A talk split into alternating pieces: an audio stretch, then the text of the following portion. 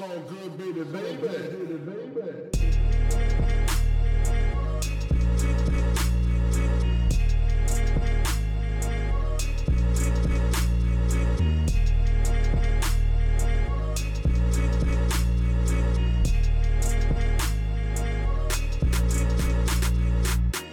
Hallo zusammen, mein Name ist Jan Wehn und ihr hört eine neue Folge vom All Good Podcast. In dieser Woche bei mir zu Gast ist Nina MC. Und ja, genau die Nina MC von Bon Voyage, dem Song mit Deichkind, der sie Anfang der 2000er von jetzt auf gleich wahnsinnig bekannt gemacht hat. Man tut Nina aber ziemlich unrecht, wenn man sie die ganze Zeit nur auf diesen einen Song reduziert, denn tatsächlich hat sie eine sehr, sehr interessante Biografie vorzuweisen und über die habe ich mich mit ihr unterhalten. Über ihr Aufwachsen in Hamburg, Tür an Tür mit Eisfeld, über ihren ersten Vertrag mit Yo Mama, darüber, wie sie dann mit Bubbles und Tees von Doppelkopf an ersten Songs gearbeitet hat. Wir sprechen natürlich auch darüber, wie der Song mit Deichkind zustande kam und vor allen Dingen auch darüber, wie sich das angefühlt hat, nachdem der Song so erfolgreich wurde, auf einmal bei Harald Schmidt, bei TV Total und bei Top of the Pops aufzutreten. Wir reden auch darüber, wie sie dann von Yo Mama zu Motor Music gegangen ist, um da dann ihr erstes eigenes Album zu veröffentlichen und wie es danach anschließend zu Universal Music ging, wo die Arbeiten an ihrem zweiten Album begonnen haben. Dabei ist unter anderem auch ein Song mit Bushido entstanden. Über den sprechen wir genauso wie über den Umstand, dass dieses zweite Album am Ende nie erschienen ist.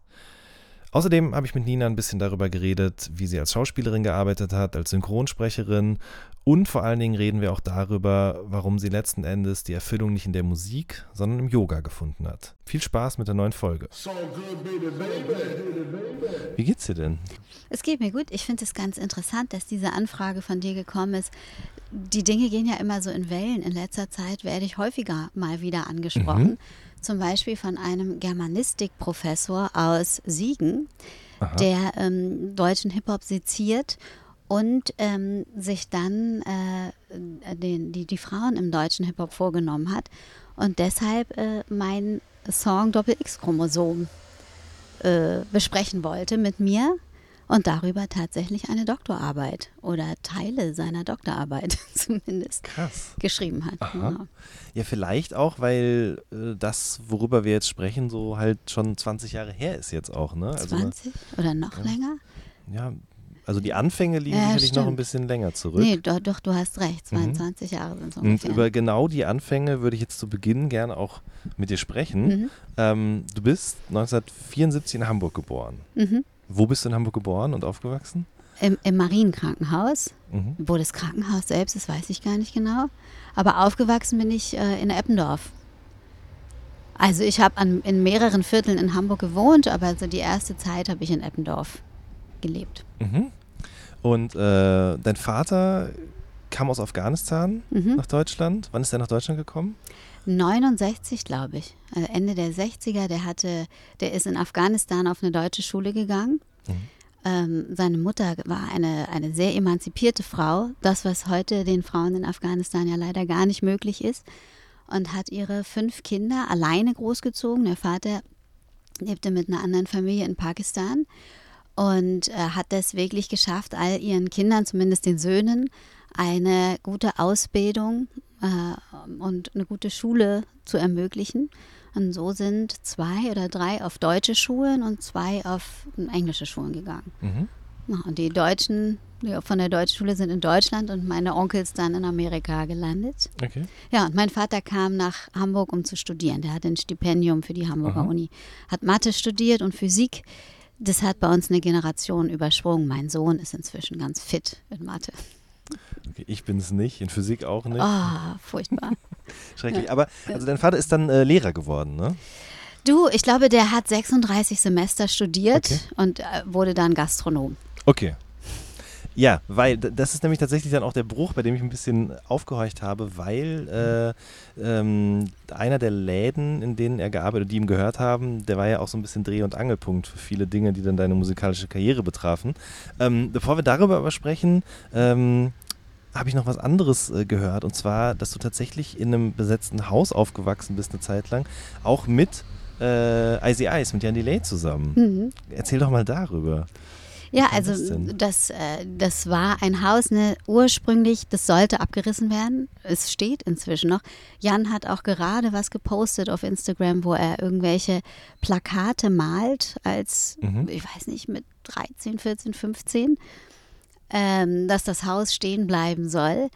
Und das wurde dann an Studenten günstig vermietet und viele von den Studenten aus dieser Generation leben da bis heute noch. Und einer von denen ist mein Vater gewesen. Und ähm, das ist so ein Eckhaus. Mit meiner Mutter lebte ich dann irgendwann tatsächlich in der ersten Etage auf derselben wie Jan. Und wir hatten einen durchgehenden Balkon, auf den wir uns, auf dem wir uns immer getroffen und so miteinander aufgewachsen sind. Was war er so für ein Typ damals?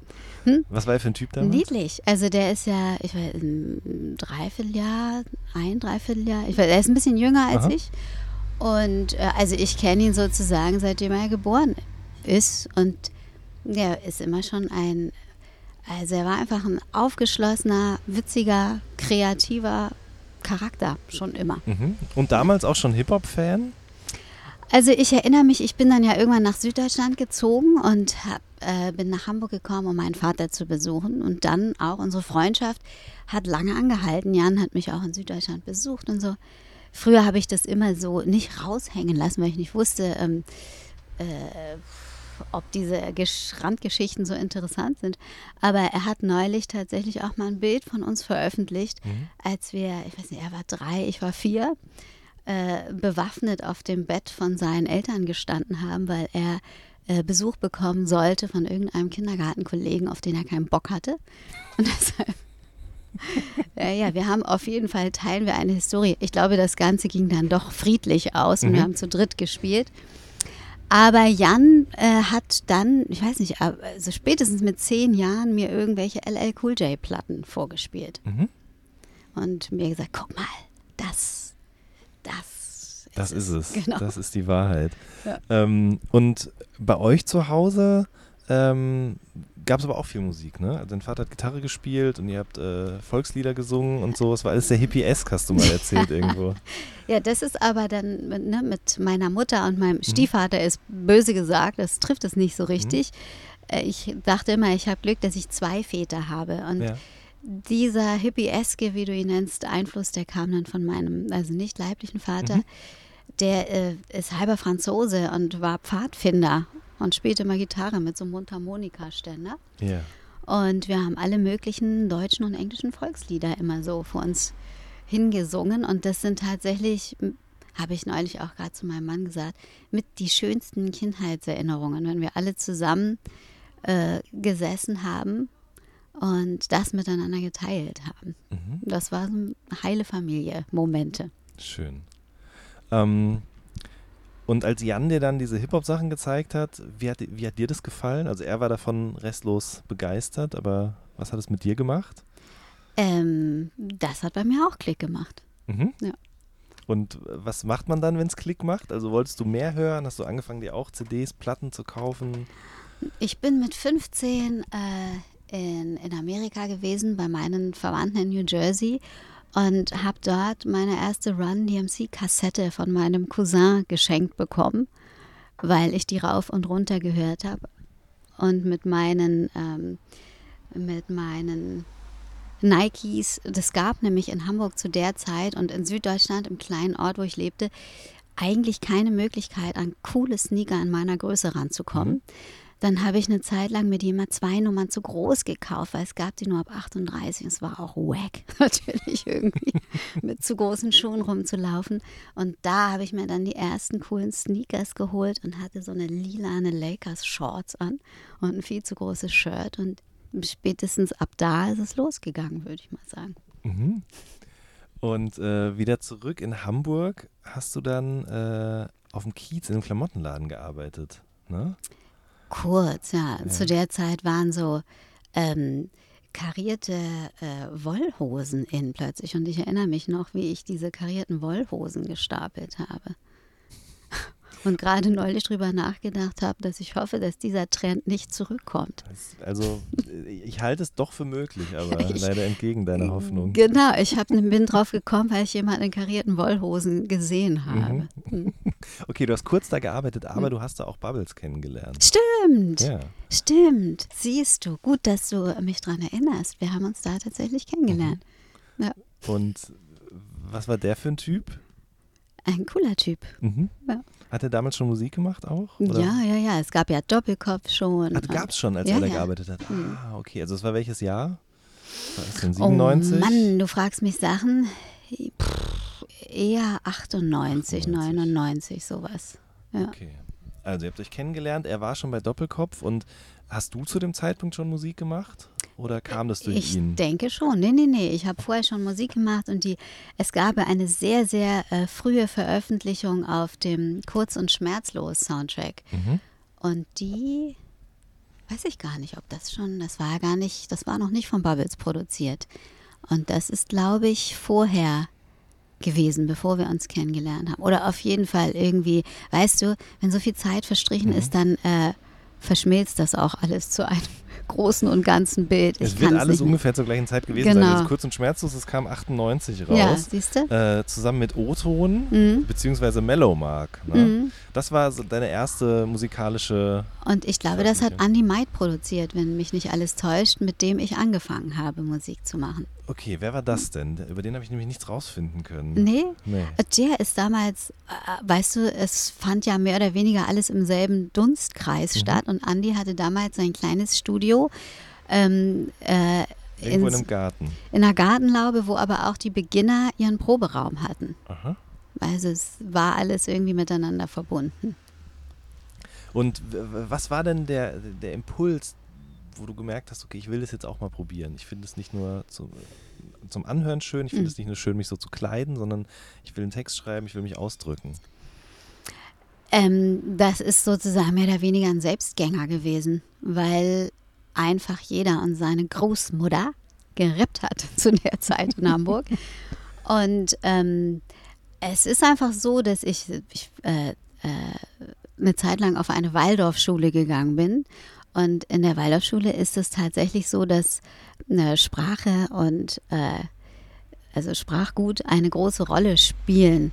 Und man permanent nicht nur Sprachübungen macht, um sich ordentlich auszudrücken, sondern ähm, auch Gedichte auswendig lernt und die dann ähm, vor der Klasse vorzutragen hat. Und das konnte ich tatsächlich immer als Erste. Äh, und mag einfach die deutsche Sprache und das, was mit der Sprache möglich ist und mag auch zu reimen. Und ähm, deshalb lag das irgendwie auf der Hand, dass ich dachte, pff, äh, also wahrscheinlich ist es so gewesen, dass ich vorher auch schon Gedichte geschrieben habe, so für mich in mein Tagebuch und so wahrscheinlich. Und ähm, das war einfach eine gute Möglichkeit für das, was einen so bewegt in dem Alter, eine Ausdrucksform zu finden. Also sich in der Art von Goethe auszudrücken, war weniger passend als das. Das war einfach ähm, ja, die beste Möglichkeit, sich zum Ausdruck zu bringen. Und äh, den Andi, wie hast du den kennengelernt? Das weiß ich ehrlich gesagt nicht mehr. Wahrscheinlich über meinen damaligen Freund Malte, der auch äh, Rapper gewesen ist und wahrscheinlich schon zu dem Zeitpunkt mit Andy irgendwie zugange gewesen ist. Okay. Und dann habe ich gesagt, ich probiere das einfach. Weil weißt du, die Anfänge sind relativ naiv. Man trifft einfach jemanden, der jemanden kennt, der jemanden kennt. Und dann sagt man, das probiere ich jetzt mal auch und dann macht man es. Mhm. Ähm, wie kam es denn dann zustande, dass ihr mit diesem Song auf dem Soundtrack gelandet seid? Das war auch wieder Dreh- und Angelpunkt Le Funk, was du vorhin angesprochen hast, der Laden meines Vaters oder Club meines Vaters äh, im Schanzenviertel in Hamburg, weil Fatih Akin, der Regisseur von Kurz und Schmerzlos und diverse Freunde, die auch in dem Film dann auftauchen, wie Adam Bustukos zum Beispiel, der spielt darin eine Rolle, immer im Le Funk abgehangen haben und ähm, wir uns so gekannt haben. Und dann hat er mich gefragt, ob wir auch was zu dem Soundtrack beisteuern wollen. Mhm. Also die Bar war, der Club, wie auch immer, war so ein bisschen Dreh- und Angelpunkt auf dem Kiez, wo man sich getroffen hat.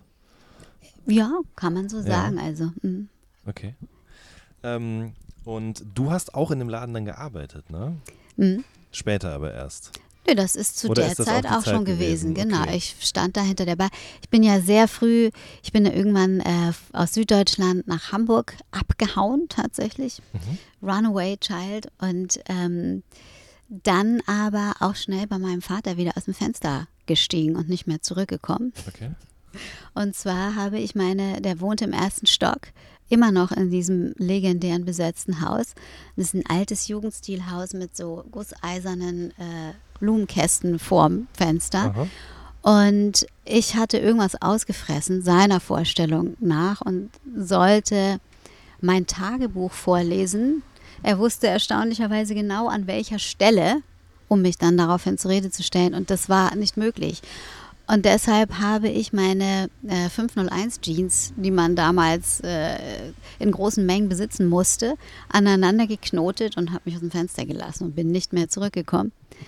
Und war deshalb ziemlich früh schon auf eigene Faust unterwegs und dann, nachdem ähm, nach einem Dreivierteljahr, Jahr ich wieder Kontakt mit meinem Vater hatte, habe ich dann dort auch in seinem Club gearbeitet, um äh, mich zu finanzieren sozusagen, weil ich eben dann schon al alleine gewohnt habe.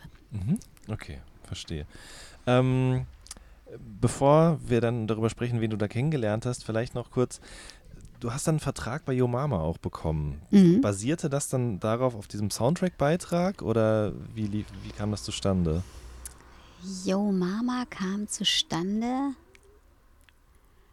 Also ehrlich gesagt weiß ich gar nicht mehr genau. Irgendjemand ist bei Mutter ist die beste Management gewesen. Mutter ist die beste, ähm, wo auch fünf Sterne und so gewesen sind. Oder damals noch der Tobi und das Bo ähm, saß zusammen mit Yo Mama in einem Office.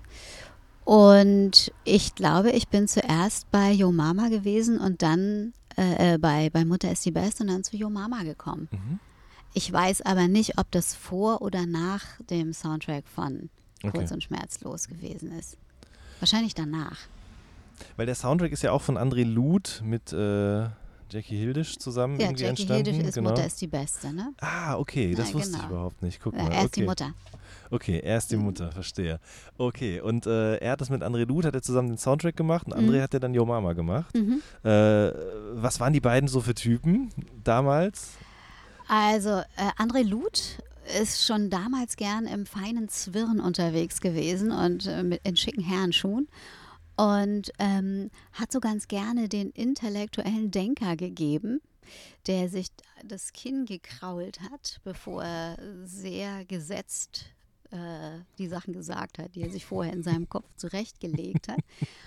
Und ich glaube, der ist ja eigentlich, wenn man jung ist, ne, so äh, Anfang 20, um die 20, dann kommt einem alles über 28 wie ein totaler Grufti vor. Erinnerst du dich, dass das so ist? Mhm. Und ich glaube, André Luth ist eigentlich maximal um die 30 gewesen. Aber der war natürlich eigentlich schon so ein bisschen, ja, äh, Daddy-mäßig uns allen gegenüber. Mhm.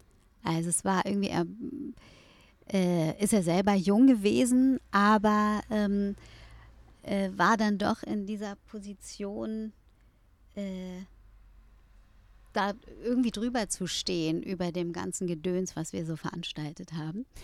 Und äh, hatte eine riesige Plattensammlung. Mhm.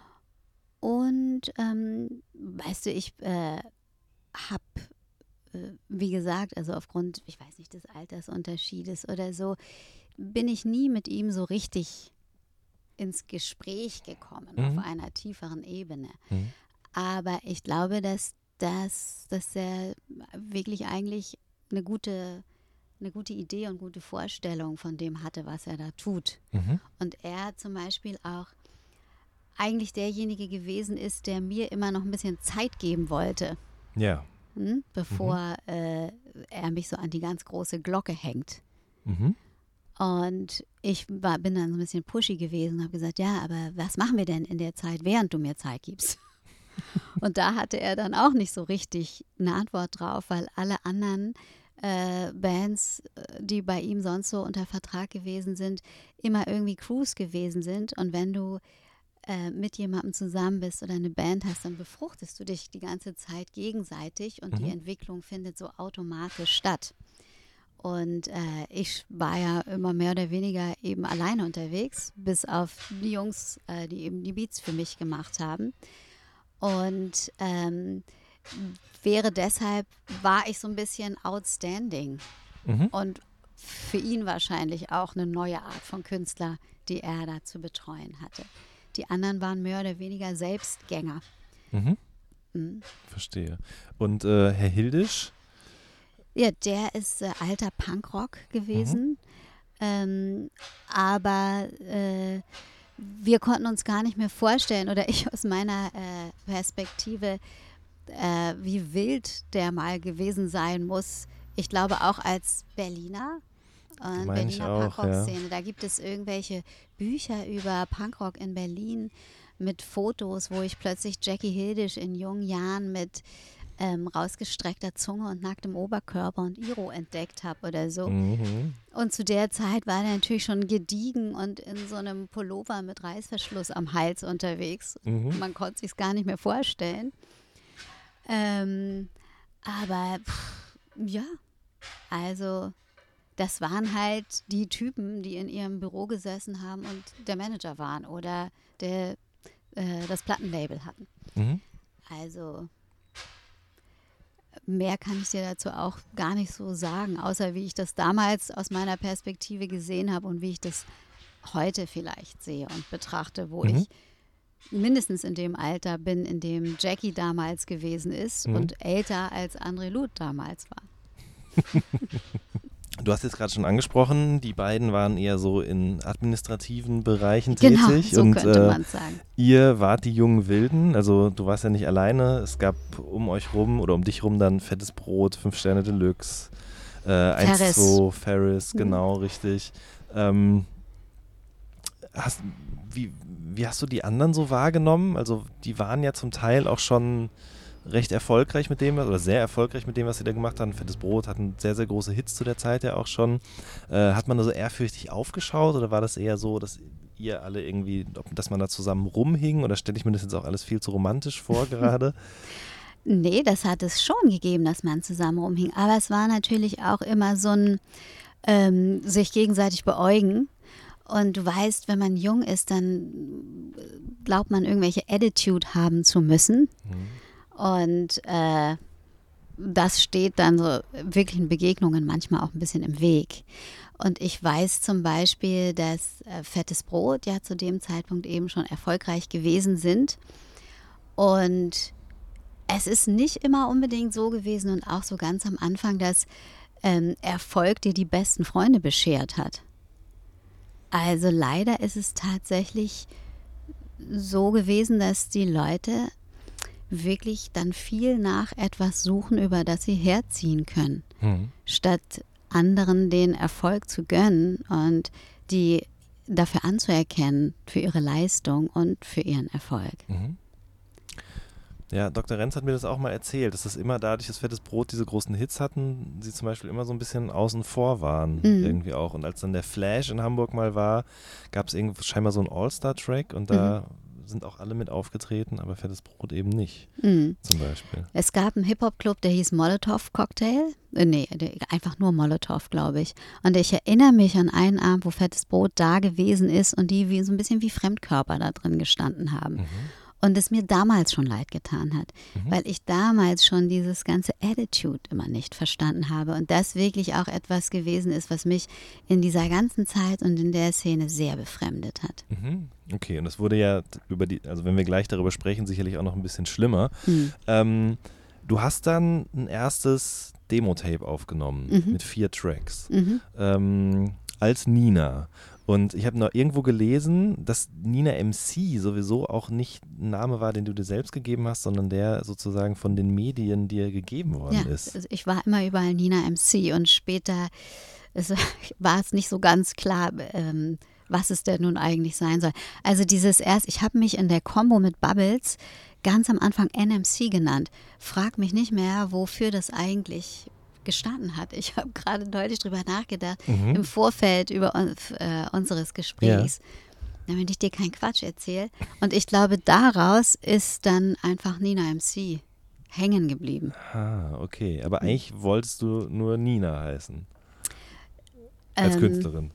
Eigentlich schon, ja. Ja. Ich glaube, ich bin mir selber nicht so ganz sicher gewesen. Okay. Das sind auch solche ähm, Kredibilitätsansprüchen und äh, Identitätskrisen, die dann später dazugekommen sind, ähm, wo ich mich gefragt habe, ob ich mir das überhaupt leisten kann, mich so zu nennen. Mhm. Und ähm, oder ob es mich vielleicht auch zu sehr auf eine Sparte festlegt. Verstehe, okay. Mhm. So, also du hast mit Bubbles dieses Demo-Tape, kann Mhm. man sagen, gemacht. Ähm, wie lange habt ihr daran gearbeitet? Wie ist das entstanden? Das weiß ich auch nicht Okay. mehr, wie lange das gedauert hat. Nicht besonders lang wahrscheinlich. Mhm. Er hat produziert, du hast aufgenommen und Ja. dann war es fertig. ich und dann schon. habt ihr es mit auf Tour genommen. Ne? Mhm. Also du warst dann auf Tour mit Doppelkopf und 1-2. Mhm. Ähm, wie erinnerst du diese Zeit, in der ihr unterwegs wart? Das war ja Anfang 99, glaube ich. Mhm. Wie war das so, Na, auf der Bühne zu stehen vor so vielen Leuten?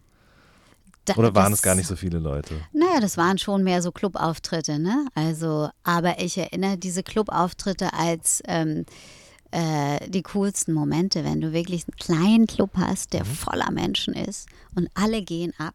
Das ist eigentlich mit das Beste. Mhm. Und äh, Dendemann hat es sehr genossen, nehme ich, Mhm. oder? Da auf der Bühne zu stehen. Ich denke schon. Ja. Was war der so für ein Typ damals? Der gleiche wie heute? Äh, Ich habe ihn lange persönlich Okay. nicht mehr getroffen. Ich habe mir seine neuen Sachen angehört Mhm. und bin wieder beeindruckt gewesen, wie er das, worüber er sich so Gedanken macht, auf den Punkt bringt. Mhm. Und ja. Und äh, ja, irgendwie ist er ja ein bisschen verschrobener Charakter, oder?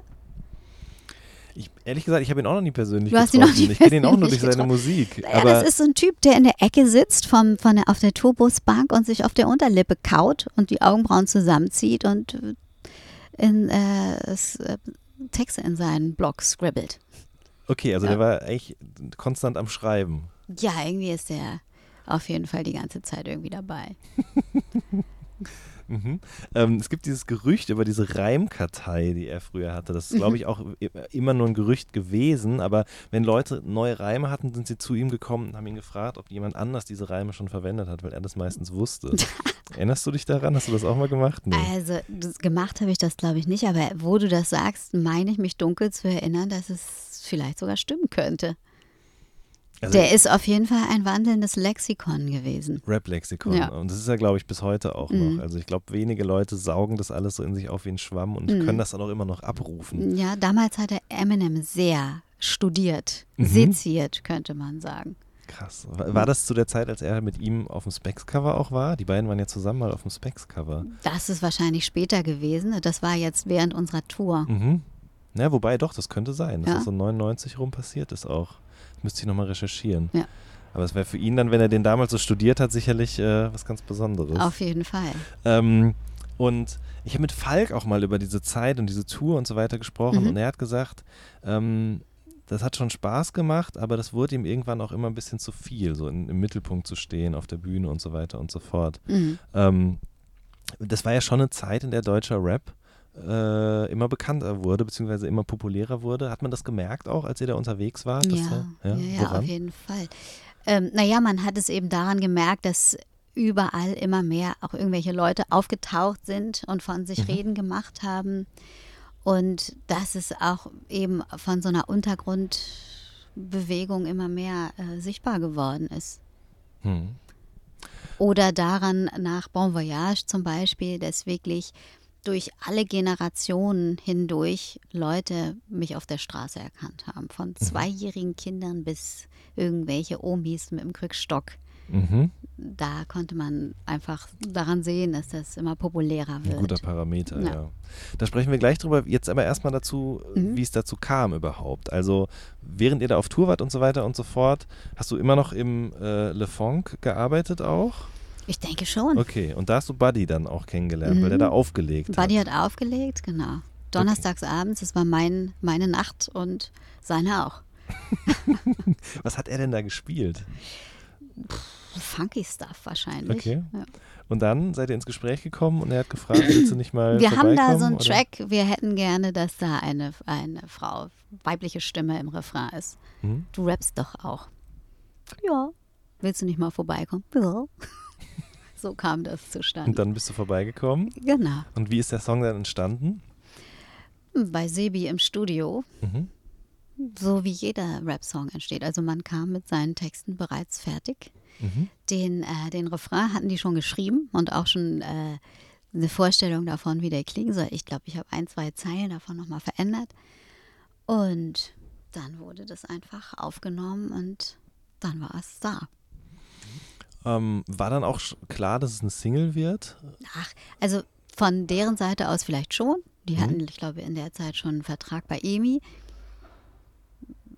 Na, ich müsste lügen, aber ich glaube, das ist es gewesen. Auf jeden Fall hatten sie, glaube ich, einen Major Deal. Mhm. Und ähm, haben vielleicht schon in solchen Kategorien gedacht. Ich in der Zeit noch überhaupt gar nicht.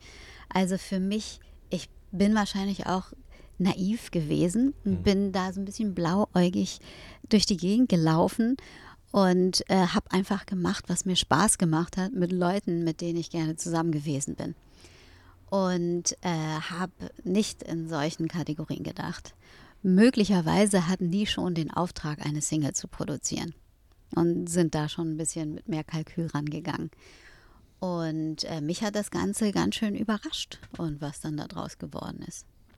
Erinnerst du dich an den Moment, an dem du gemerkt hast, äh, dass da irgendwas mit dem Song passiert, was du so nicht erwartet hast? Ja, wir sind ja zu der Zeit auch auf Tour gewesen, dann ein Jahr später wahrscheinlich, ein oder zwei Jahre später mit Deichkind. Und während wir auf Tour waren, ist, ähm, ist der Song veröffentlicht und dann hieß es plötzlich, äh, wir fahren nochmal nach Köln, weil ihr fahrt zu Top of the Pops. Mhm. weil der Song ist auf Heavy Rotation oder was weiß ich, damals ist ja das Wort, den Begriff kennen vielleicht deine Zuhörer teilweise gar nicht mehr. Damals ging ja quasi alles über Musikvideo und über Musikfernsehen und alles, worauf es ankam, war, dass man so eine Heavy Rotation, also eine gute Rotation N1-Rotation. genau, Oder so, ja. auf MTV und Viva bekommt. Und das war so. Und wahrscheinlich gab es da auch dann schon einen Chart-Einstieg. Auf jeden Fall ist das ja ganz oben in den Charts eingestiegen und hat eingeschlagen. Und dann hatten wir plötzlich diese ganzen Termine. Und da ist es mir langsam klar geworden.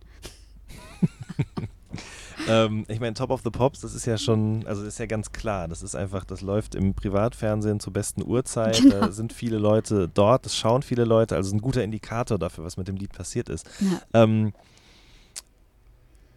was hast du dabei empfunden? Nur Freude, Aufregung, auch ein bisschen irg irgendwie ein komisches Gefühl? Nee. Was wird das jetzt? Zu der Zeit fand ich das einfach alles nur cool. Mhm. Okay. Ja, also dass das, äh, dass da dann so Schattenseiten dazugekommen sind. Oder ich gemerkt habe, dass das nicht immer alles nur einfach ist. Das ist später gekommen. Zu der Zeit fand ich das einfach alles nur cool. Mhm. Wo wart ihr noch? Ihr wart bei Harald Schmidt auch zum Beispiel, ne? Da bin ich gewesen, ja. Das Ja. war dann tatsächlich so, dadurch, dass ich den Refrain rap Ja. ähm, und einfach äh, in, in, in, den, in den Gewohnheiten, die es bis da gab, so hervorgestochen bin. Einfach dadurch, dass ich eine Frau Mhm. oder ein junges Mädchen damals gewesen bin, ähm, ähm, lag die Hauptaufmerksamkeit auf mir. Und ich habe dann die Einladung in die Late-Night-Shows bekommen. Ich weiß gar nicht genau, wie die Deichis das dann so Das gefunden wäre jetzt die haben. nächste Frage gewesen. Aber äh, ich habe das einfach mitgenommen. Aha. Ja. Und Ähm, da ging das dann auch langsam los, dass ich gemerkt oh, hier oben weht aber auch ein rauerer Wind. Okay. Woran hat man das gemerkt? Mm, Also zum Beispiel Stefan Raab. Äh, Stefan Raab, ich weiß nicht, hast du das jemals gesehen? Klar. Die, ja? Immer, ja. Nee, ich meine meinen, meine so, nee, Einladung nee, bei die Stefan nicht, Raab. Die nicht, nee. Ja, Stefan Raab ist, hatte nichts Besseres zu tun, als auf meinem Dekolleté im Bon Voyage Video rumzureiten. Mhm. Und Also hm, in Anführungsstrichen.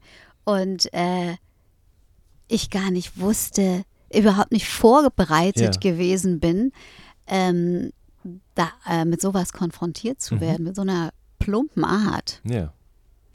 Und dann, ich weiß noch, wie ich damals gesagt habe, Mann, das. äh, naja, ich will das jetzt nicht alles so wiederholen. Auf jeden Fall ist mir etwas einigermaßen Schlagfertiges eingefallen, Mhm. Gott sei Dank. Habe ich noch die Kurve gekriegt. Danio hat mir dafür später von den Beginnern äh, Props gegeben, wie ich darauf reagiert habe und mir gesagt, Mann, das war echt, das war echt ein Idiot. Ähm, was ich schade fand, weil eigentlich fand ich Stefan Raab immer witzig. Mhm.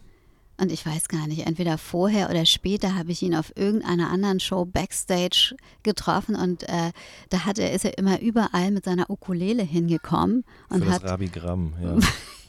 wie auch immer. Und wir haben Bon Voyage zusammen performt. Mhm. Er und ich, er mit seiner Ukulele.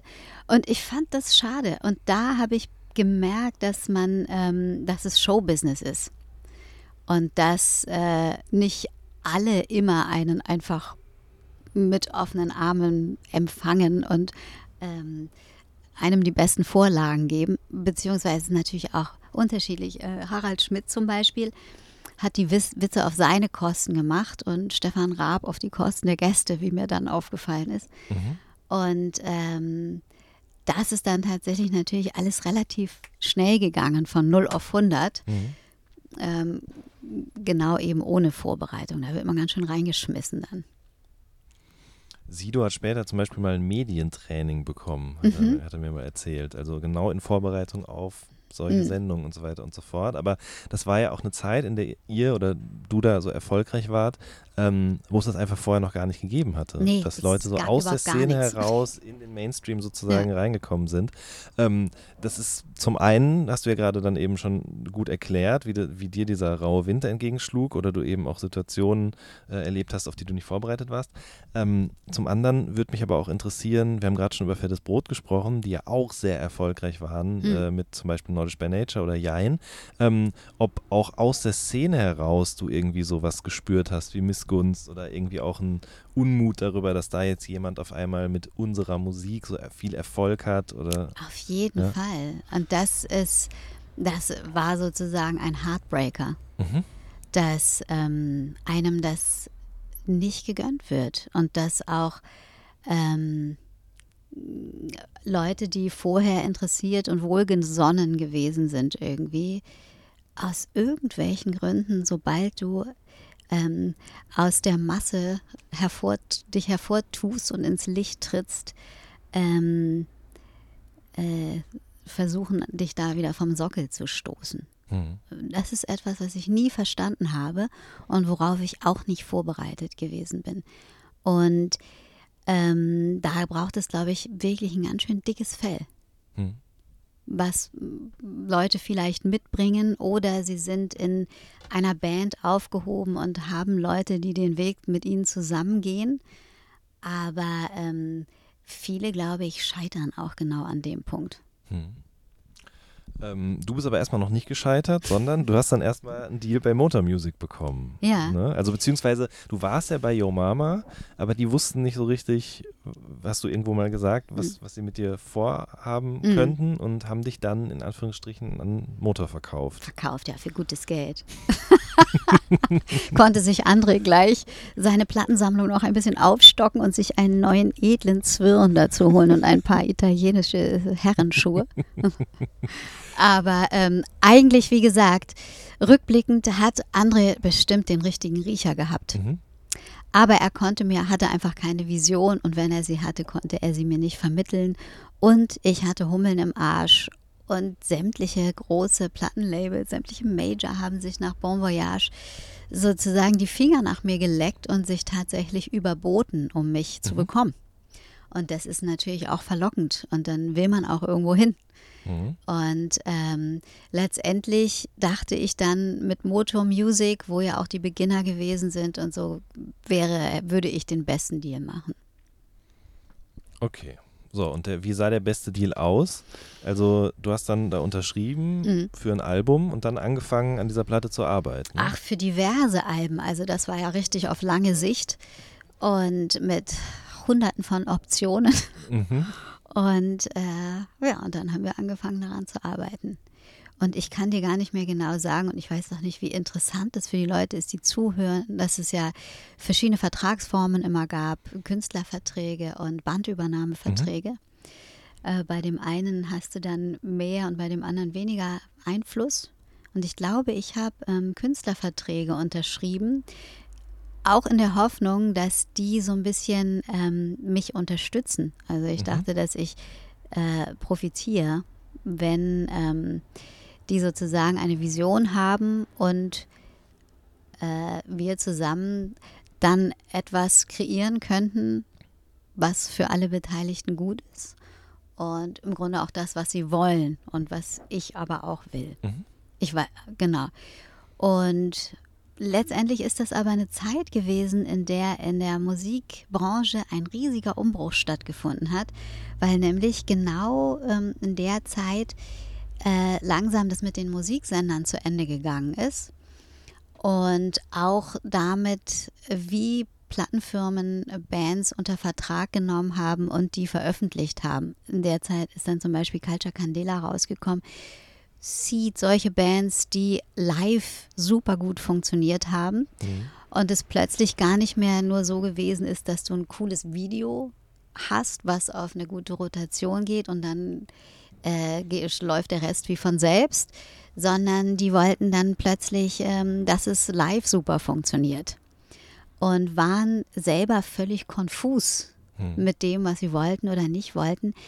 Ähm, in der Plattenfirma haben sich die Leute sehr viel selbst abgefeiert, haben mit unglaublichen Geldern um sich geschmissen, ähm, rückblickend, anstatt ihren Job vernünftig zu machen. Irgendwie. Mhm. Ich hatte dann teilweise eine Praktikantin, die plötzlich beim Motor ähm, eine steile Karriere gemacht hat.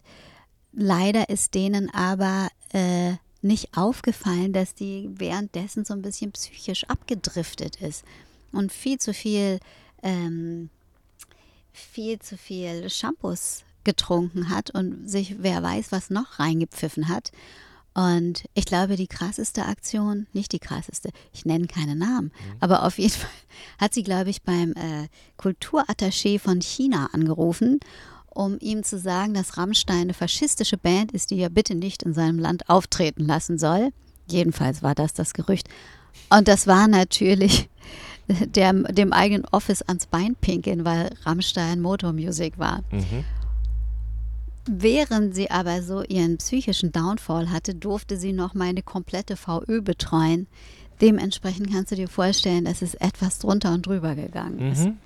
Ja, kann ich mir sehr gut vorstellen. Ja. Hattest du ein Management zu der Zeit damals? Ja, und zwar ähm, ist es die Assistentin von Jackie Hildisch damals. Die hat irgendwann in, in eine andere Firma gewechselt und ähm, mich dann sozusagen mitgenommen. Mhm.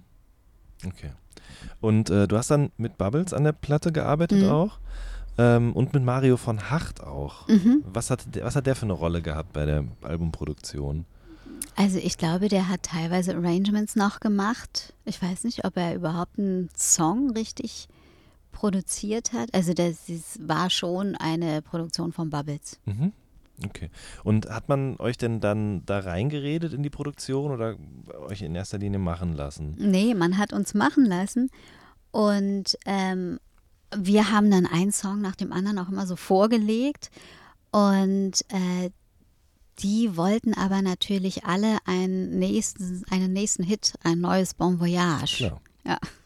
Und da haben sie ähm, drauf gewartet die ganze mhm. Zeit. Und ähm, ich habe die Leute in der Plattenfirma die ganze Zeit, in der ich das äh, mit Leuten zu tun hatte aus Plattenfirmen, außer eben die kleinen Labels wie André Luth, der ganz ruhig in seinem Ohrensessel immer gesessen hat, die hatten alle ziemlichen Druck. Mhm. Die hatten alle immer, die wirkten alle immer, als würden sie auf einem Schleudersitz sitzen. Und ich glaube, so ist das auch teilweise gewesen. Die äh, hatten alle riesigen ja, Leistungsdruck, die Gelder, die sie rausgehauen haben, auch wieder reinzuholen, mit ihren ja. Künstlern. Ähm, ihr habt auch Songs von dem, von dem Demo, was ihr gemacht habt, dann nochmal ausgearbeitet mhm. und neu gemacht für die Platte auch, ne? Ähm, woran lag das? Wahrscheinlich, weil äh, es sollte schnell gehen. Mhm. Es sollte nach Bon Voyage schnell gehen. Und ähm, weil die äh, Songs ja nie groß veröffentlicht worden sind, sind die dann wieder verarbeitet, neu aufgenommen worden. Aber was genau damals Beweggründe für irgendwelche Entscheidungen gewesen sind, kann ich dir wirklich nicht mehr Okay. alles so im Ja. Detail sagen.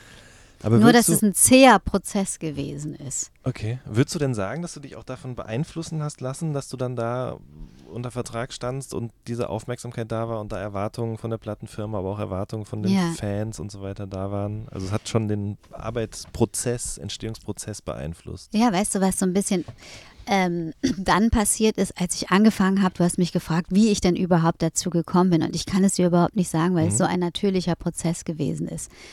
Und ich einfach immer das gemacht habe, worauf ich Bock hatte, ohne mir große Gedanken darüber zu machen. Und ähm, ohne große Befindlichkeiten zu haben, ob das jemandem gefällt oder nicht.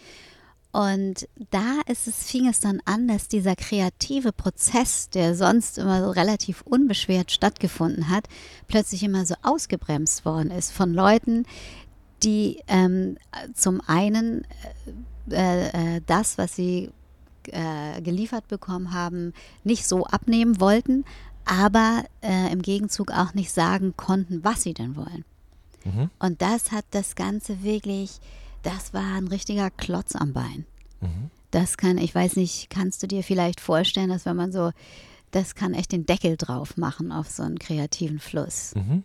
Dass du dann irgendwann gar nicht mehr weißt, was es eigentlich sein soll oder nicht sein soll, weil das, was so natürlich entsteht und passiert, offensichtlich nicht das ist, was sie suchen.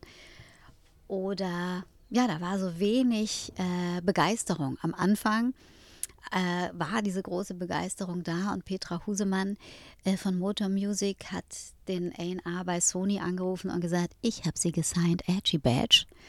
Und das war dann irgendwie so ein Ego-Gebule. Aber letztendlich ähm, in, der- in, in, in der Zusammenarbeit äh, wurde es dann zäh und ähm, auch äh, äh, schwierig, diese ganzen Erfahrungen zu machen, dass, mh, dass man eigentlich ein Produkt ist dann. Mhm. Ähm, wie erinnerst du die Veröffentlichung der Platte und das Feedback darauf? Also sie kam dann raus. Ja, äh, unterschiedlich. Weißt du, du hast mir vorhin erzählt, so, mh, dass, es, dass du das kennst, dass dir das wichtig ist, dass dein Podcast gut ankommt bei den Leuten. Und dass du dir das, was die Leute dazu schreiben, auch reinziehst und es aber auch nicht sein lassen kannst, dir das nicht reinzuziehen. Und inzwischen ist das so, dass ich da äh, total drüber stehe in gewisser Weise. Also ich kenne es jetzt, jetzt inzwischen bin ich Yogalehrerin und meine Yoga-Videos werden online auf einem großen Portal veröffentlicht, wo die User auch ihre Kommentare drunter schreiben.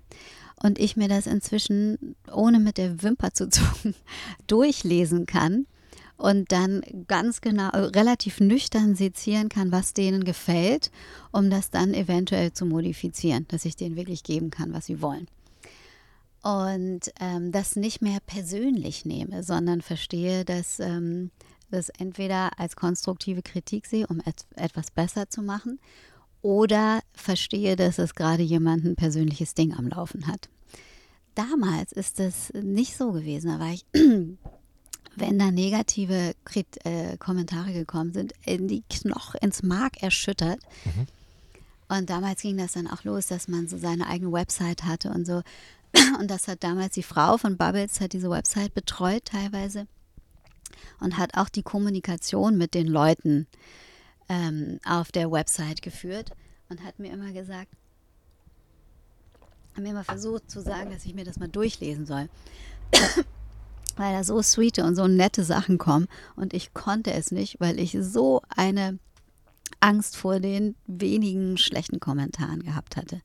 Und deshalb, und das ist schade, habe ich mich um die vielen, um das viele positive Feedback eigentlich gebracht. Stimmt, ja. Aber wenn du so plötzlich von 0 auf 100 gehst und dann eine vernichtende Kritik in irgendeinem Magazin hast ähm, und darauf nicht vorbereitet bist und so ein naiver Springensfeld bist, wie ich das damals gewesen bin, dann kann einem das ganz schön den Boden unter den Füßen wegreißen. Mhm. Also ich war nicht darauf vorbereitet und ich habe nicht das dicke Fell gehabt, das man eigentlich braucht, um ähm, da zu bestehen dann und sich da durchzubeißen. Ähm, das muss auch zu der Zeit gewesen sein, als du das Angebot bekommen hast, eine Hip-Hop-Sendung zu moderieren in Viva, ne? Gab es die Sendung schon oder war die extra für dich Nee. entwickelt worden? Vielleicht kannst du da mal was zu erzählen. Ich, das war, ist noch nicht so ausgereift gewesen. Der Chef von Viva hat mich irgendwann mal angesprochen, als ich da gewesen bin, ob ich mir vorstellen könnte, eine Hip-Hop-Sendung zu moderieren. Genau. Und äh, das habe ich damals tatsächlich, äh, weil ich schon so gebrainwashed war davon, dass man unbedingt kredibil sein muss. Und um das zu sein, auf gar keinen Fall jemals eine fremdgeschriebene Zeile rappen darf, geschweige denn ein rappender Moderator sein darf.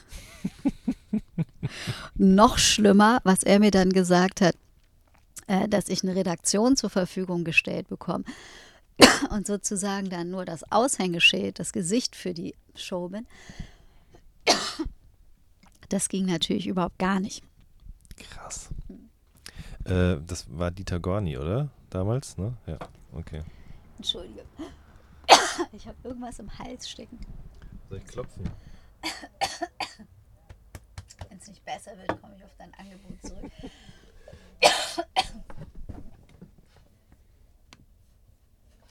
Ja, schade, ne?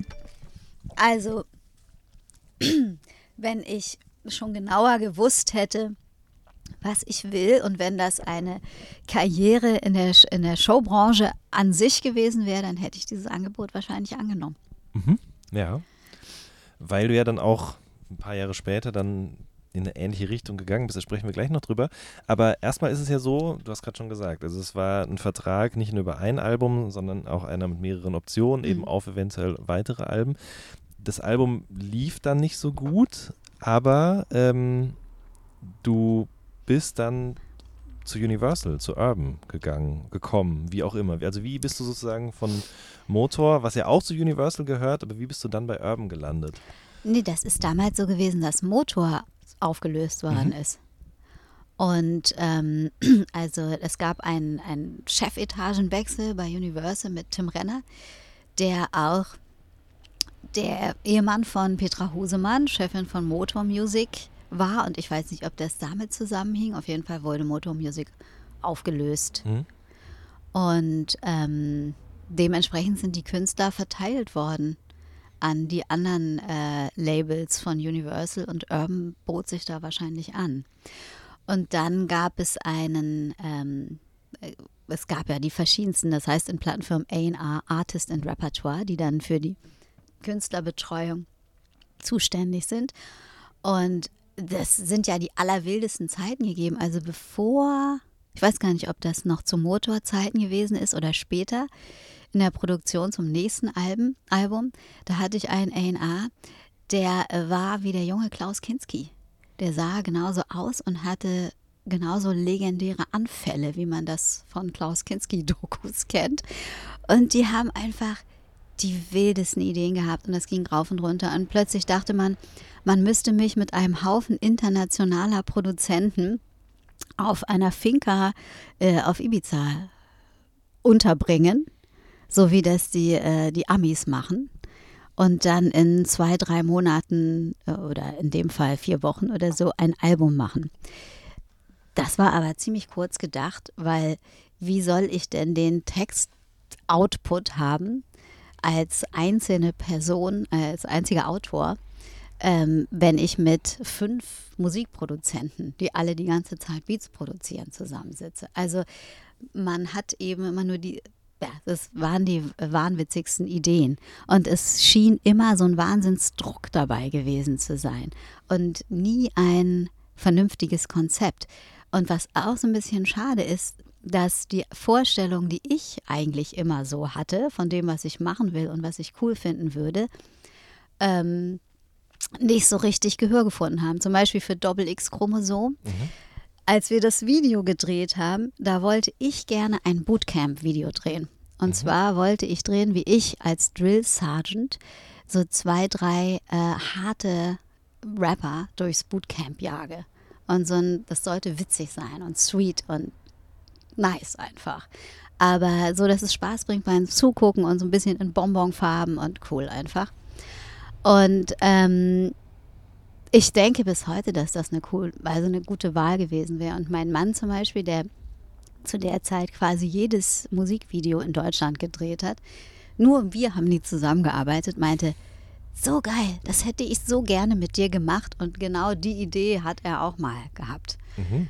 Und ähm, leider ist dann, sind dann 100.000 für dieses Video ausgegeben worden, was irgendwie auch schön ist. Aber es hatte einfach ähm, nicht den Charme, den es hätte haben müssen und hätte haben können, sondern ähm, äh, ja, man weiß einfach, ähm, zum Beispiel dadurch, dass Jörn eben viele Musikvideos gedreht hat, mein Mann, dann höre ich immer die Songs, die er so kriegt. Und dann sehe ich, was mit dem Song passiert, wenn da ein Video dazu kommt. Und wie sich das gegenseitig ähm, befruchtet oder eben dem Song vielleicht sogar den Wind aus den Segeln nimmt, wenn es nicht hundertprozentig ist. Und da sind so viele Entscheidungen getroffen worden, wo ich im Grunde mich nicht durchsetzen konnte, auch was das Artwork angeht oder was den Style angeht. Ähm, da haben dann immer, äh, das, das ist ganz unglücklich gewesen, dass ich im Grunde nicht das Durchsetzungsvermögen hatte, das es gebraucht hätte, um meine Ideen wirklich äh, eben durchzusetzen.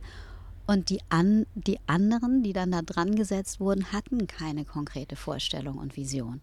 Und dann war das so ein ewiges Rumprobiere. Und wenn du äh, ja, vielleicht Jein sagst, dann kannst, kann das natürlich nicht überzeugen. Ne? Mhm. Wie viele Songs sind denn fertig geworden für das Album? Für das Neue? Ja, oder ist das komplett, Komplett fertig gewesen? fertiges Album.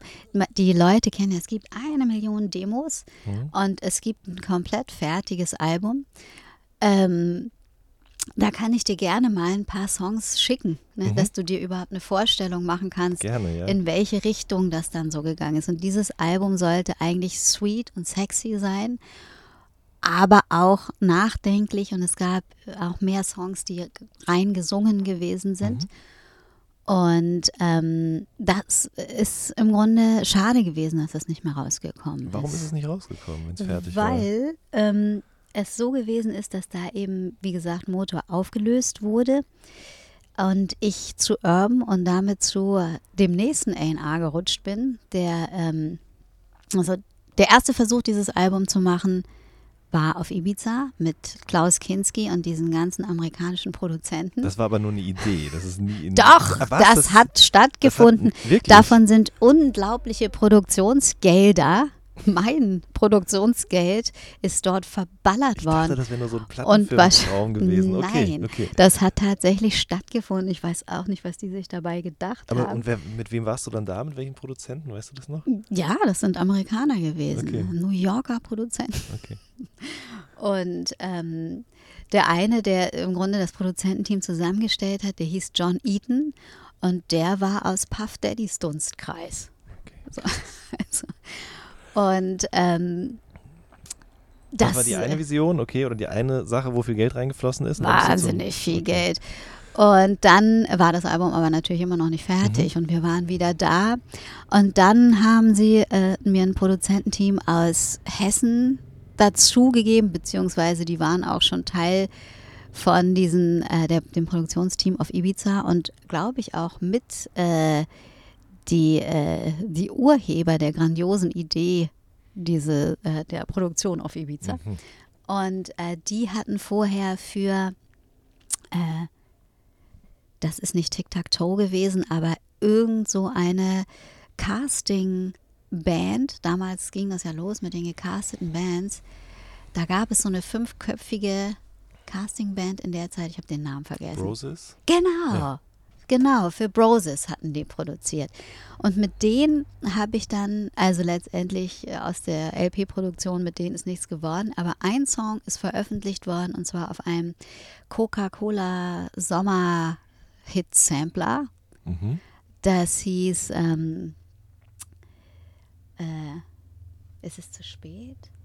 Ist ein hab cooler Song. gefunden. Ich habe ihn Ja. mir, ich habe es mir vorhin, habe ich mir noch mal ein paar Sachen Mhm. angehört Mhm. und das war tatsächlich irgendwie eine amtliche Produktion.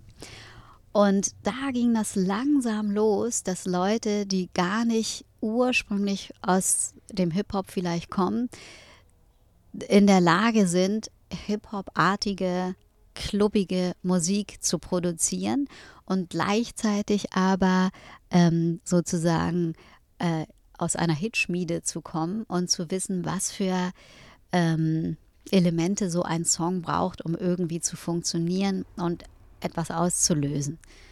Und zur gleichen Zeit, wo dann vielleicht auch so die Leute aus dem, die wirklich aus dem Hip-Hop gewachsen sind und das au- in ihrem Kinderzimmer sozusagen angefangen haben, auch eine Idee davon zu bekommen, wie man große Songs produziert. Das muss man ja auch eben Mhm. sich erstmal ne, hin entwickeln und auch da über den Tellerrand gucken. Das hat auch, glaube ich, für uns alle eine Weile gedauert zu verstehen, dass ähm, Popsongs nicht per se schlecht sind, sondern dass es grandiose Popsongs oder Songs, die ähm, zu Hits wären, großartige Songs sein können. Mhm.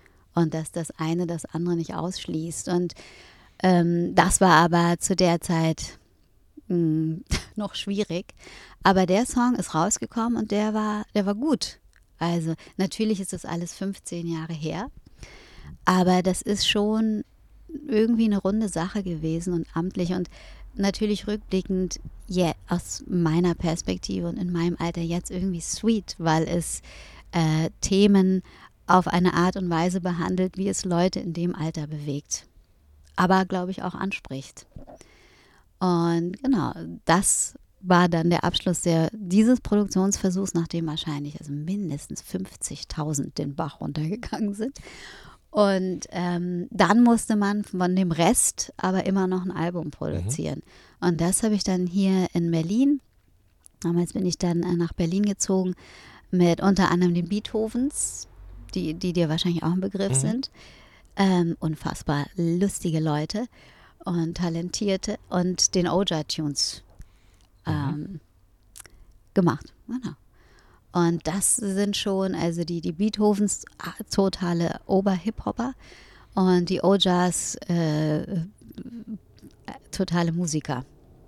Und das war eigentlich eine ganz gute Mischung. Aber auch da immer wieder dieser, dieser Zeitdruck und die Unsicherheit, was es eigentlich sein soll und die Idee, dass es unbedingt aus einem Guss sein muss, was vielleicht gar nicht so stimmt. Damals habe ich zum Beispiel einen ziemlichen Spagat gemacht zwischen den gerappten Songs und den harten Songs oder den klubbigen Songs und dann soften, gesungenen, gefühligen Songs. Und heute würde ich sagen, ist überhaupt gar kein Problem, das alles auf einer Platte zu vereinen. Und damals aber mit dem ganzen Druck, der da irgendwie drauf war, war das schwierig, einen Durchblick zu bewahren und zu wissen und so einfach ähm, ja, da- das da so stehen zu lassen. Und genauso ist das, glaube ich, für die Plattenfirma auch gewesen.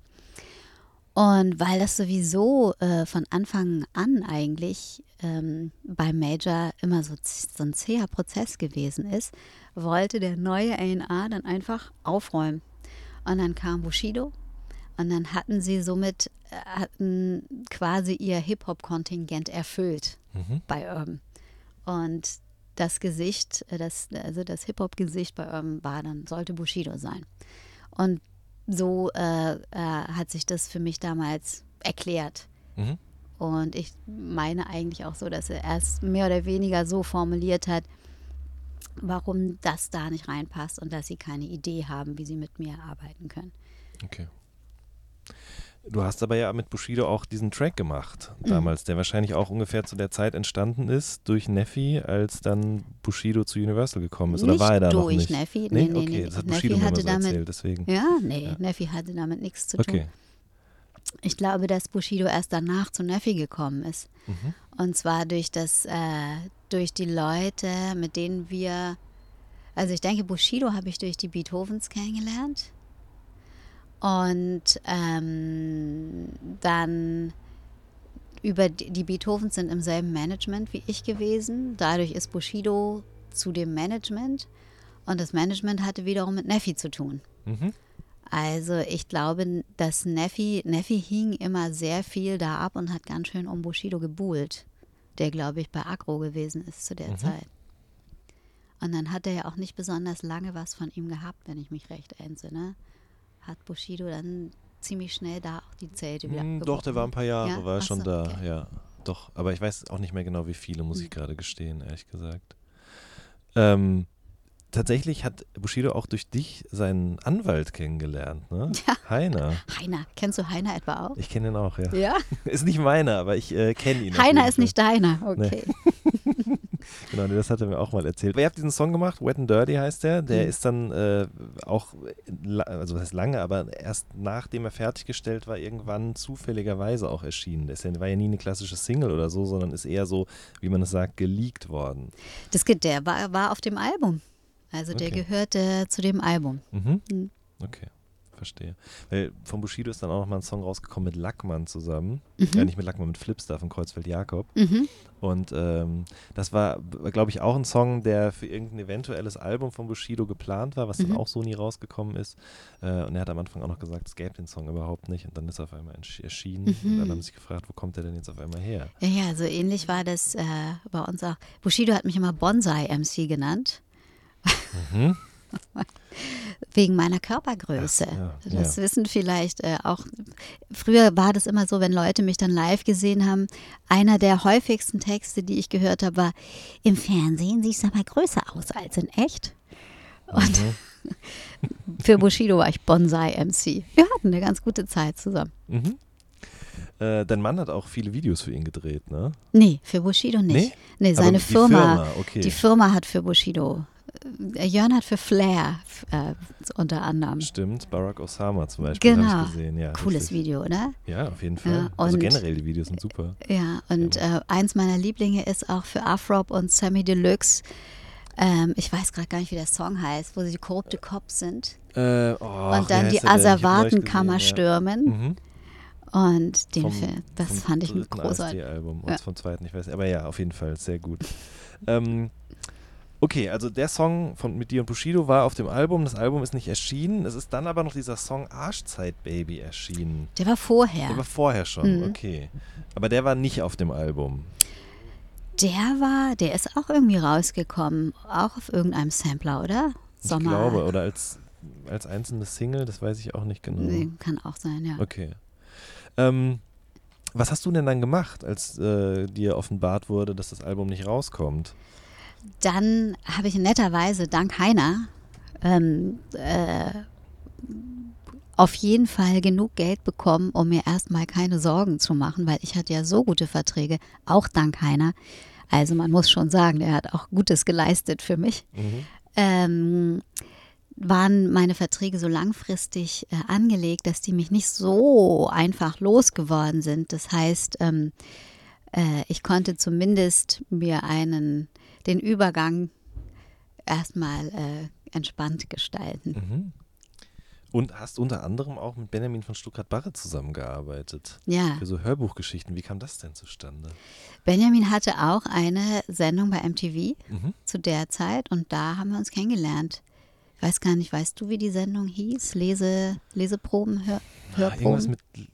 Ich, oh, ich weiß es, ich müsste es wissen, weil ich so ein großer Fan bin, aber ich kann es ja nicht mehr sagen. Ja, und da haben wir uns kennengelernt. Und daraufhin hat er mich dann mal gefragt, ob ich für die Hörbücher was einsprechen möchte. Mhm. Okay. Und ähm, du hast aber parallel dazu dich auch schon als Schauspielerin betätigt, ne? Wie kam das denn? Also hast du das auch, früher auch schon gemacht oder war das eher eine spontane Sache?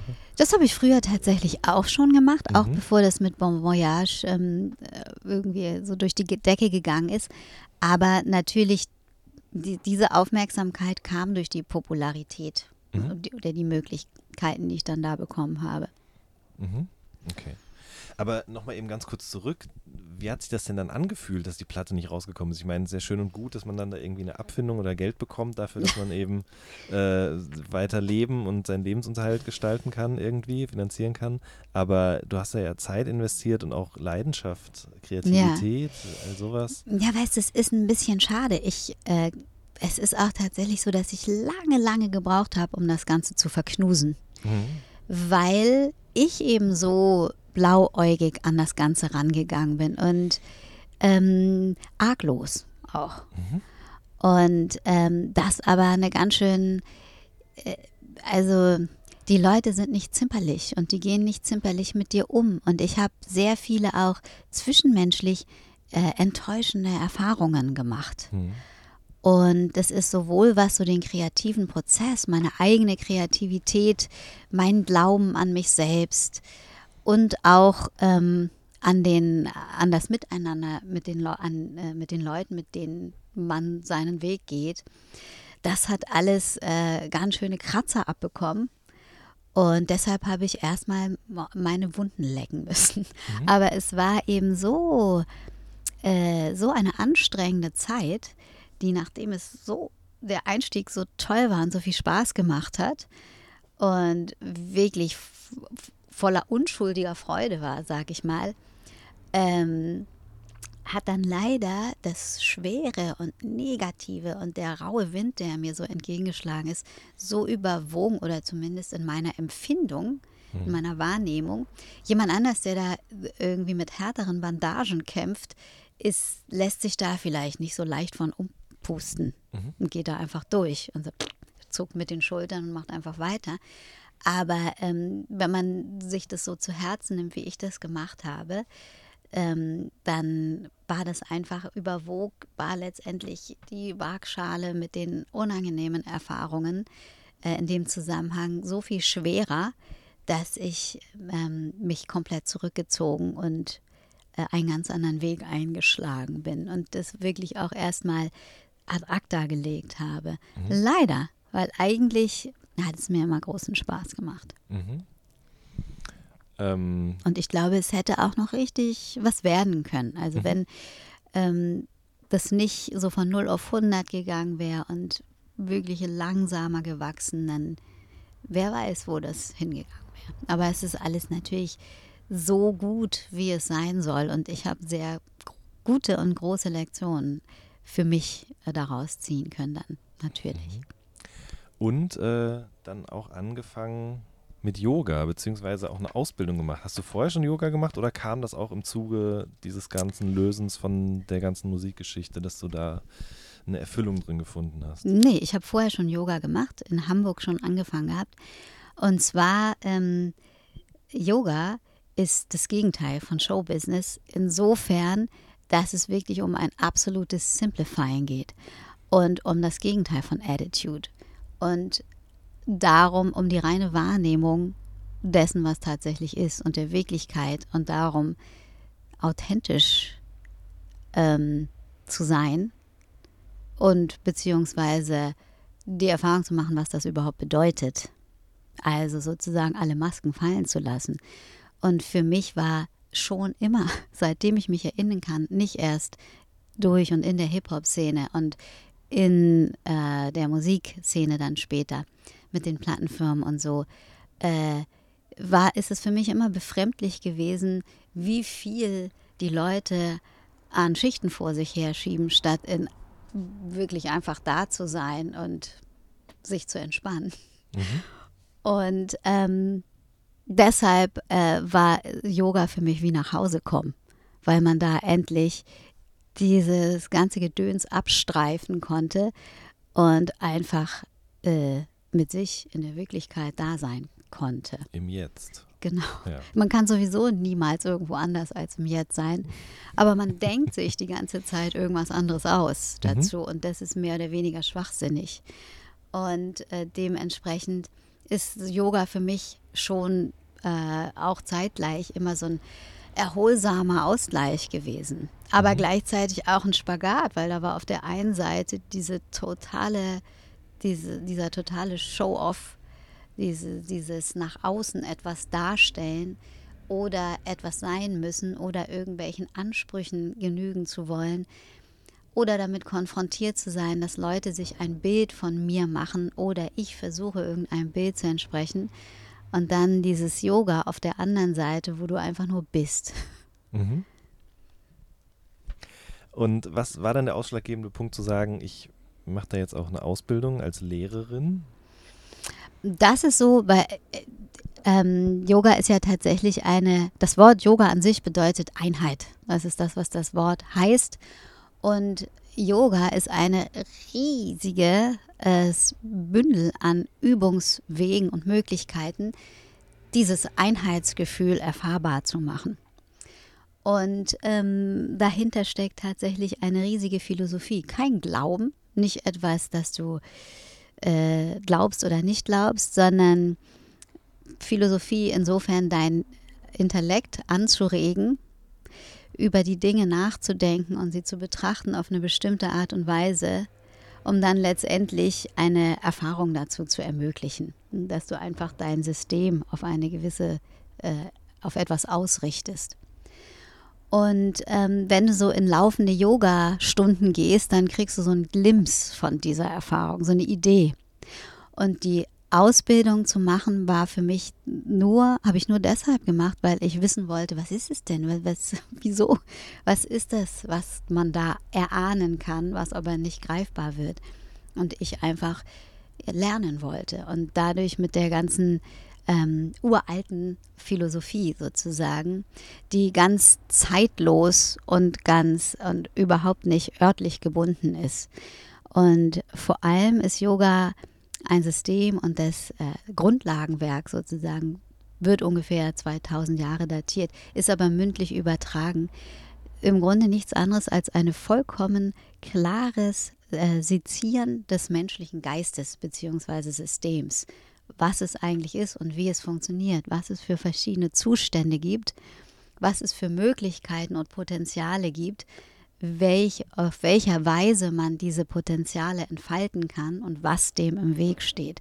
Und es ist im Grunde ein, ein äh, Users Manual, ein Handbook, ein Handbuch, um dein System vernünftig zu bedienen. Mhm. Und dadurch ähm, den Bullshit sein zu lassen und zum Wesentlichen zu kommen. Schön. Ähm, du hast dann auch noch eine Ausbildung zur spirituellen Therapeutin gemacht, habe ich gelesen. Du bist aber gut informiert. Ja. Wo kann man das denn alles lesen? Weiß ich auch nicht mehr genau. Ich schreibe das immer hier in meine Notizen rein und dann vergesse ich, wo ich es her habe. Ähm, aber das ist sozusagen, nehme ich jetzt mal an, dann auf eine gewisse Art eine Fortführung, Spezialisierung, wie auch immer.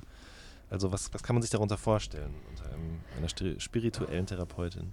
Mm, das ist so, wenn du äh, äh, die meisten kommen wahrscheinlich früher oder später an den Punkt, wo sie feststellen, dass sie Mechanismen haben, Muster, äh, mit denen sie sich weg, selbst im Weg stehen. Was weiß ich, andauernde Selbstzweifel, äh, Bindungsschwierigkeiten in Beziehungen, wünschen sich die große Liebe, aber werfen sich selber Steine in den Weg. Wie auch immer, ähm, können nicht die Karriere machen, die sie machen wollen. Und das wird dann an irgendeinem Punkt mehr oder weniger schmerzhaft. Und dann begeben sich die Leute vielleicht in Therapie. Und dann kannst du entweder bei einem Psychiater sitzen oder auf der Couch liegen und das bis zum dort hinaus durchkauen, aber womöglich niemals einen wirklichen Durchbruch erreichen, weil viele der Erfahrungen, die du gemacht hast, gar nicht über den Verstand abrufbar sind, sondern vielleicht so weit zurückliegen, dass du die ursprüngliche Erfahrung Vielleicht erinnerst du dich noch oder sind es mehrere Erfahrungen, du erinnerst dich, aber ähm, eine Heilung kann meiner Erfahrung nach nur stattfinden, wenn du ähm, sozusagen das, was es in deinem System gemacht hast, erlebst und heilen kannst. Und äh, diese zwei Jahre, die ich da gemacht habe, ähm, die äh, gehen sozusagen auf diese Weise durch tiefe Heilungsprozess. Und es ist so, dass der Mensch, das heißt spirituelle Therapie, nicht rein als psychisches Körperwesen, sondern als ja, geistiges Wesen, könnte man sagen. Mhm. Als etwas, das äh, mit bloßem Auge so vielleicht gar nicht äh, zu fassen ist oder sowieso gar nicht bis zuletzt zu fassen ist. Ne, also wo im Grunde ja wenig Idee von dem, was es ist oder sein müsste, sondern vielmehr ein Raum von Möglichkeiten, wo du, in, in dem du deine Erfahrungen machen und wenn das gut begleitet ist, äh, befreiende Erfahrungen machen kannst. Mhm. Äh, wir befinden uns hier auch in einem Raum, also, wobei es ist eigentlich kein Raum, es ist ein Raum mit Rädern. Es ist Bob, um genau zu sein, ne? Ja, Bob. Richtig. Ähm, vielleicht magst du mal noch kurz was zu dem sagen. Die Leute werden es vielleicht schon gehört haben, ab und an rauscht hier mal ein Auto vorbei. Also keine Angst, wir fahren nicht, wir stehen auf dem Parkplatz, aber äh, um uns herum ist der Straßenverkehr auf jeden Fall im vollen Gange. Ähm, ja, wer ist Bob? Bob ist unser, unser Familienwohnmobil. Und äh, also eigentlich viel mehr als das. Eigentlich ist er ein Familienmitglied. Ne? Seit äh, etwas mehr als einem Jahr. Unser Bob. Und mein Mann hat Bob sozusagen, ja, hat ihm ein neues Leben geschenkt. Denn Bob ist ein 84er Baujahr und ein, ein Mercedes Karmann. Wunderschön von innen und außen. Aber stand in Leipzig auf dem Hinterhof ja, in einem relativ äh, traurigen Zustand. Eigentlich nicht wirklich, aber er hat darauf gewartet, dass jemand kommt und weiß, was er mit ihm machen muss. Wie Jörn immer sagt, er gibt ihm TLC und das funktioniert. Tender Love and Care funktioniert immer auch bei Bob. Und so hat Jörn so langsam sich von den Bremsen über den Kühlschrank bis zur warmen Dusche und aufs Dach vorwärts gearbeitet und Bob in Schuss gebracht. Und äh, wir wohnen zwar nicht in Bob, wir sind ja nicht die Kelly Family, aber ähm, wir sind sehr gerne und bei jeder Gelegenheit mit Bob unterwegs und eben auf der, auf der Suche nach einem, äh, einem stillen Raum, in dem man Erfahrung machen und sich entfalten kann für Jans Podcast, haben wir uns einfach gedacht, wäre Bob doch vielleicht geeignet. War er auf jeden Fall. Äh, wir sind kurz vor Ende, aber du ahnst natürlich schon die letzte Frage. Ich ahne sie. Ähm, ja, also wenn du hast jetzt, wir haben jetzt ein bisschen darüber gesprochen, was du jetzt so machst, was du in den letzten Jahren gemacht hast, was mhm. du auch machst, wenn du Freizeit hast, mit deiner Familie unterwegs bist, mit dem Auto. Ähm, aber machst du noch Musik?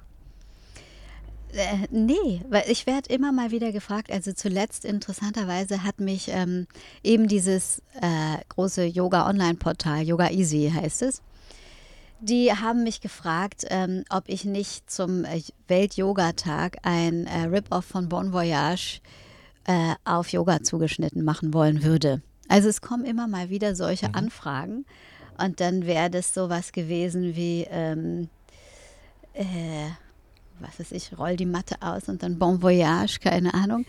ähm, und dann habe ich da ein bisschen drüber nachgedacht und habe nochmal drüber nachgedacht. Und dann wollten die ein Video mit mir drehen dazu, wie ich irgendwelche ähm, Bergkristalle in ein Glas fallen lasse und mit meiner Matte auf dem Rücken auf dem BMX-Rad durch Berlin cruise oder so.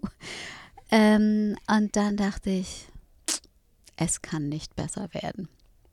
Das kann einfach nicht besser werden. Und dann habe ich denen das erklärt, dass ich das nicht machen möchte. Und weil ja, also das, äh, genau, das wollte ich dem Song nicht antun. Mhm. Einfach. Mhm.